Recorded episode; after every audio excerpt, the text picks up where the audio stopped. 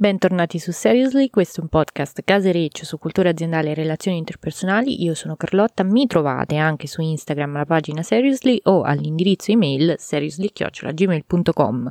Ma bando alle ciance, ciancio alle bande, oggi parliamo di come gestire i clienti Psyduck.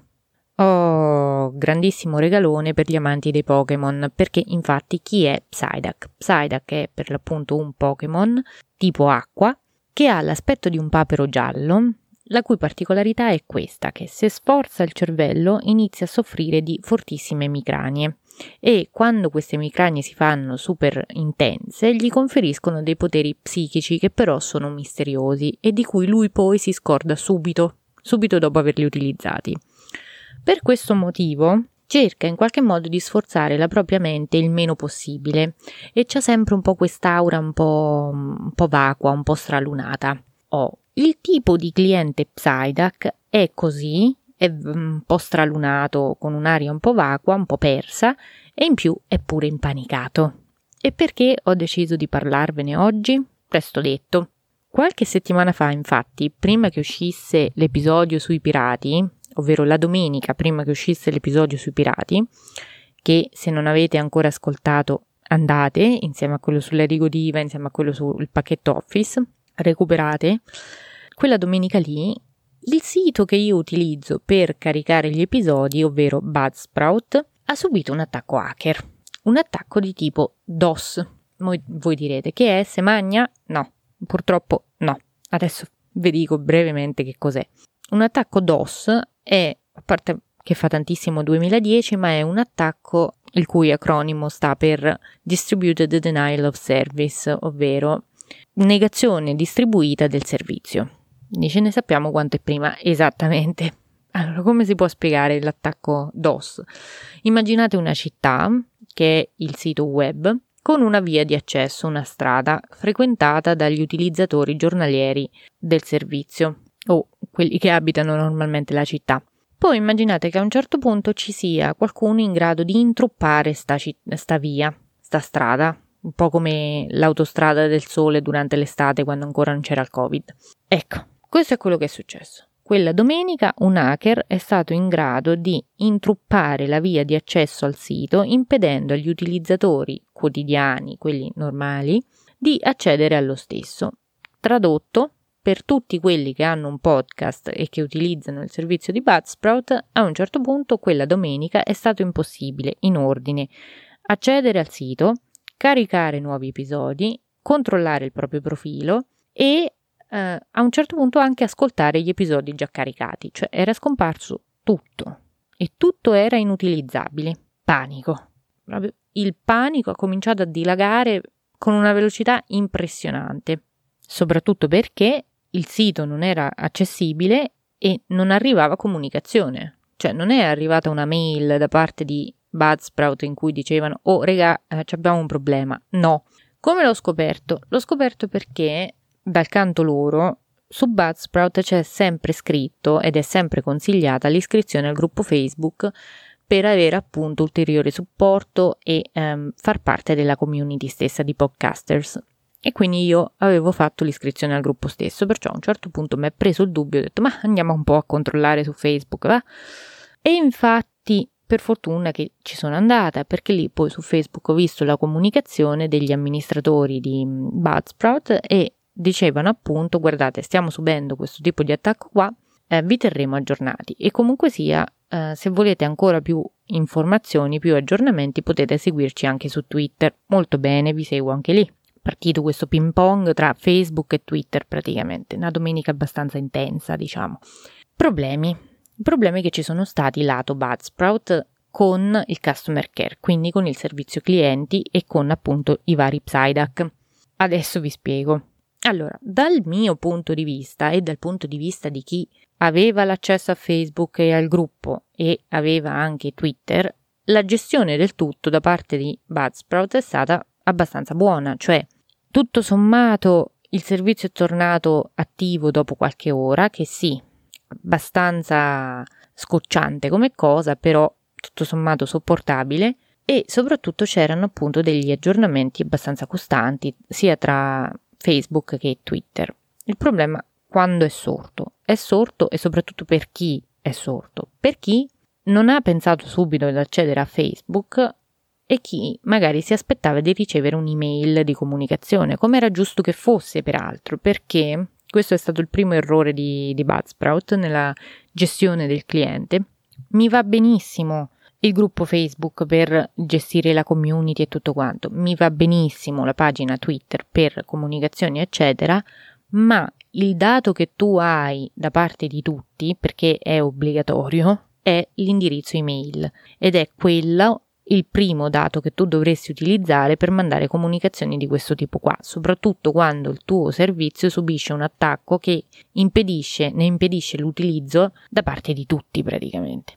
Quindi su questo avevano ragione assolutamente gli Psyduck perché sarebbe bastata una mail iniziale con all'interno una breve spiegazione di quello che stava succedendo e dicendo pure aggiungendo guardate se volete ulteriori aggiornamenti andate sulla pagina Twitter vi mettiamo il link qui o sul gruppo Facebook trovate tutte le informazioni necessarie e sarebbero stati quantomeno inattaccabili da un punto di vista clientela.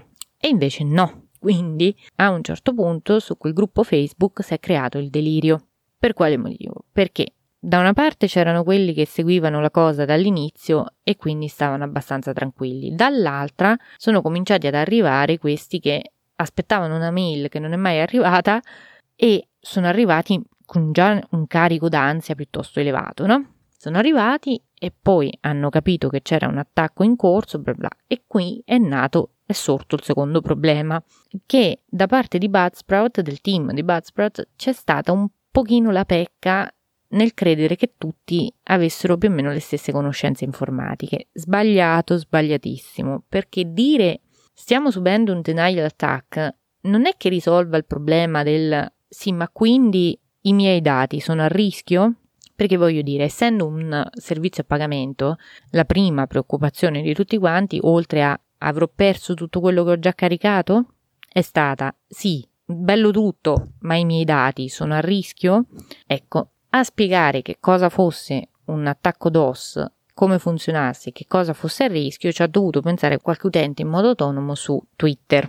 Quindi, mm, insomma, sarebbe stato tutto molto evitabile semplicemente appunto con una mail abbastanza semplice che ehm, potesse spiegare in modo chiaro e eh, univoco che cosa stesse accadendo, ma d'altra parte capisco anche che nel momento in cui ti vedi il tuo servizio che sta in piedi da più di 11 anni inaccessibile sotto stagio da parte di un hacker, un attimo anche tu un po' di panico ce l'hai sicuramente. Quindi diciamo che questo sarebbe stato l'optimum, che non è stato, però comunque sia l'hanno gestita abbastanza bene.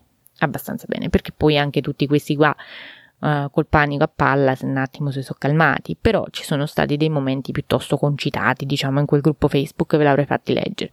E poi probabilmente vi racconterò anche di un episodio che mi è successo personalmente che spiega bene queste dinamiche che si innescano quando il cliente si sente abbandonato, quando si sente perso, non ascoltato, non considerato e quindi scatta tutto un circolo di richieste di attenzione, di cose che se non stoppate sul nascere portano a delirio puro, ve lo garantisco.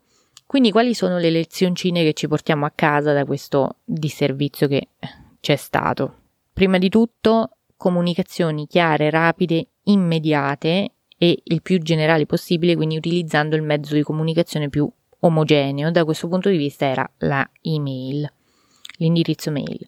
Secondo, mai dare per scontato che le conoscenze del proprio pubblico siano dettagliate e siano uniformi tra tutti. Eh, non è così, non è detto che, qual- che tutti sappiano che cos'è un attacco DOS, è bene spiegarlo nel modo più semplice possibile, in questo caso sì, assolutamente, perché vogliamo che tutti capiscano perfettamente che cosa sta succedendo. Terzo, non dare mai per scontato che tutti abbiano gli stessi social, cioè va bene la community su Facebook, va bene la pagina su Twitter, ma tu non mi puoi obbligare ad avere uno di questi due servizi per restare informata su quello che sta succedendo. Non è esattamente correttissimo perché non, non, paradossalmente se uno non ha né Facebook né Twitter si ritrova a brancolare veramente nel buio e poi a dover aspettare una mail tardiva di riepilogo di quello che è successo. Male, molto male. Cioè, non è una mossa furba, detta proprio sinceramente, ecco. Infine, lezioncina, proprio, cioè, considerazioncina finale su quel gran figlio dell'hacker. Allora, tu, Gigetto, no? Che quella domenica hai deciso che dovevi mettere a rompere le palle al globo terraqueo. Allora, sei uno che ha delle competenze, non sei Turing, per carità, non hai creato la macchina Enigma, però non sei manco il primo scappato di casa. Allora, non potevi mandare un curriculum come tutti i cristiani di questo mondo, cercate un lavoro legale possibilmente e farti la tua vita? No, dovevi venire a rompere le scatole a noi. Che ci hai guadagnato da sta mossa felice che hai fatto? Niente. Qualche anno di galera, forse, o sicuramente una penale abbastanza alta. Allora, avete delle competenze, non è necessario sempre, io capisco la frustrazione nel mondo del lavoro, per carità, ci ho aperto un podcast, quindi sì, lo capisco, però mo andare a finire proprio nell'illegalità mi sembra un tantino esagerato, no? Vediamo di, di riacchiapparci un po' prima. Detto questo, fatemi sapere se anche voi avete avuto uh, episodi in cui un servizio a cui tenevate molto ha avuto dei problemi, come l'hanno risolto, se vi è piaciuto, se siete rimasti soddisfatti, se invece manco per niente, um, che cosa avreste fatto al posto loro e vi ringrazio intanto per essere stati con me fino alla fine di questo episodio. Ci sentiamo col prossimo la prossima settimana e buona giornata a tutti. Ciao ciao!